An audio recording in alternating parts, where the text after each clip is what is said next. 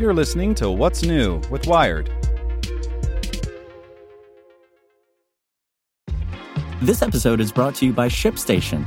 You know, some things take a lot of work, like sending little robots to far off distant planets. And just as that's challenging, so too is running a successful e commerce business, especially when there's so much to do. So I want to introduce you all to ShipStation. Now, I love using ShipStation because of its easy to use dashboard, which makes managing orders and printing labels a breeze and super smooth. Oh, and the customer service is just out of this world. It's exactly what you need to help grow your business. Sign up for your free 60-day trial at shipstation.com slash technews. That's shipstation.com slash technews.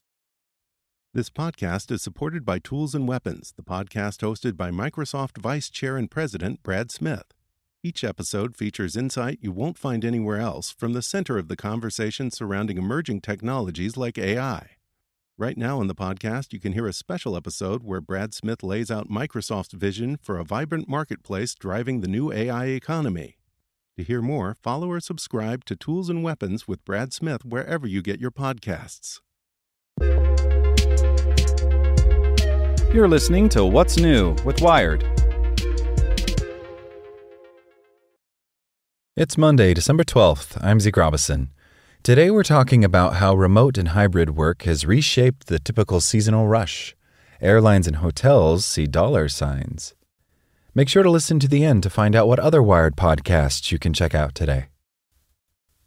There was something curious about the U.S. Transportation Security Administration's data on passenger traffic at airports last month. The Sunday after Thanksgiving was, as usual, very busy, with 2.6 million people screened at security checkpoints. That's the most on any single day since the pandemic began, and evidence that many people are back to traveling again. But other historical patterns didn't hold.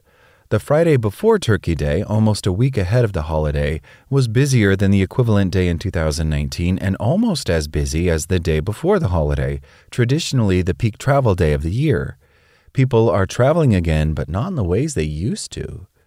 Airlines had predicted that Thanksgiving travel would be weird. Between pent up travel demand, sky high ticket prices, and flexible work from home schedules, some people chose to fly at different times than in previous years and carriers are forecasting similar pattern breaking travel during the December holidays, stretching from now through Hanukkah, Christmas, and Kwanzaa, and past New Year's Day. The bookings are a little bit different this year, Andrew Nocella, United Airlines Executive Vice President and Chief Commercial Officer, said in October during a call with investors. They're more spread out across multiple days than they were in the past. In other words, the Great Holiday Rush has become the Great Holiday Mush more a blob of intensified travel than a burst of large spikes. A survey conducted by consultants Deloitte found that American travelers are adding an average of six days to their seasonal trips this year because of flexible work arrangements. With remote work seemingly here to stay, the way some people travel during the holidays has perhaps changed forever. They can now skip the most hectic and fraught days of the travel season and perhaps save a little money doing so. A holiday scramble that is more dispersed, with lower peaks, is also Christmas music to airlines' ears. We can become much more efficient because demand is regularly high at all periods, Robert Isom, the CEO of American Airlines, said at an event hosted by the travel news site Skift in November.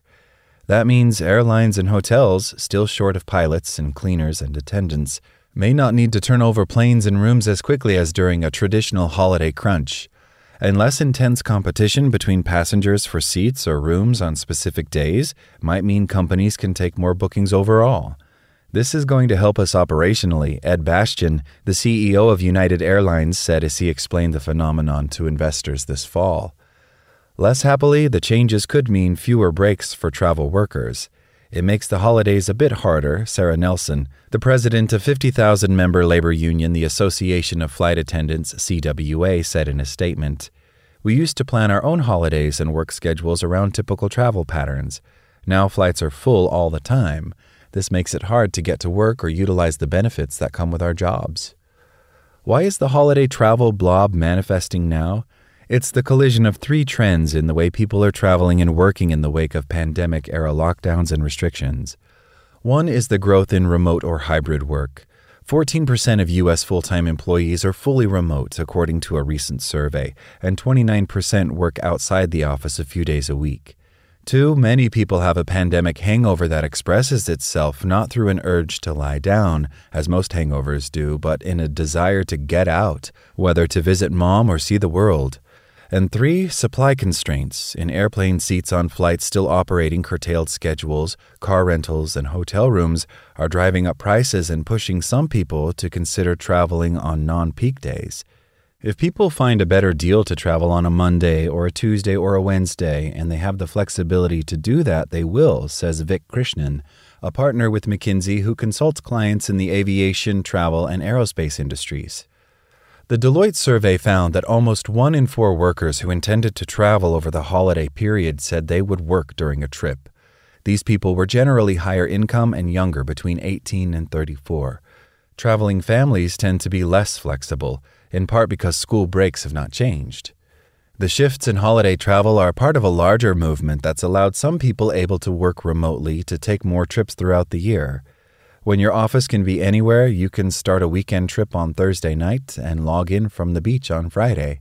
The industry calls this, and I'm only going to type this out once, bleisure, a smushing of travel for business with travel for leisure. Matthew Klein, the chief commercial officer of Southwest Airlines, said the carrier has seen shorter trips and more trips partially fill the midweek dip, traditionally the doldrums of the week for airlines Tuesday and Wednesday. Behind the scenes at airlines, work is underway to understand and exploit the new patterns of travel. Some of the travel industry shibboleths they have disrupted are literally built into the algorithms that companies use to make schedules and set fares. Travel and hospitality businesses have long used data about bookings to understand whether a traveler is on a business or leisure trip and change pricing accordingly. A company that uses that hard won knowledge in the right way can determine how much someone is willing to pay for a ticket and extract the maximum Leisure travelers spending their own money are generally more cost conscious, while business travelers tend to be willing to spend more of their company's money on flexibility and are more brand loyal, sometimes in pursuit of elite status. Vasu Raja, the chief commercial officer at American Airlines, says that from the company's perspective, data on travelers who mix business and leisure travel so far looks good. People on blended trips are spending more than typical leisure travelers, he told a travel conference last month. They're more likely to have the airline's credit card and enroll in its loyalty program. In years past, airlines have used the Saturday night stay rule to determine what to charge customers, offering only those who book a Saturday night at a destination the lowest round trip fares. Raja says it's now obsolete. The world is changing. There's no Saturday night stays anymore, he said. Freed from the shackles of the office, the work from home set might be helping to remake the patterns of not just the holidays, but the travel economy. Make sure to check out our other Wired podcasts. Today in Wired Business, Airbnb sent cities scrambling to clamp down on short term rentals. Now resort towns are feeling the pinch. Checking in on Wired Science, we look at a low cost test for hearing loss that lives on a smartphone. And on Wired Security, scammers are scamming other scammers out of millions of dollars. Listen to these stories and more at wired.com/podcasts. Thanks for listening to Wired. Check back in tomorrow to hear more stories from wired.com. Want to learn how you can make smarter decisions with your money? Well, I've got the podcast for you. I'm Sean Pyles, and I host NerdWallet's Smart Money Podcast our show features our team of nerds, personal finance experts in credit cards, banking, investing, and more. And they'll help you make the most of your money while cutting through the clutter and misinformation in today's world of personal finance. You'll get clarity on strategies to help you build your wealth, invest wisely, shop for financial products, and plan for major life events. Listen to NerdWallet's Smart Money Podcast wherever you get your podcasts.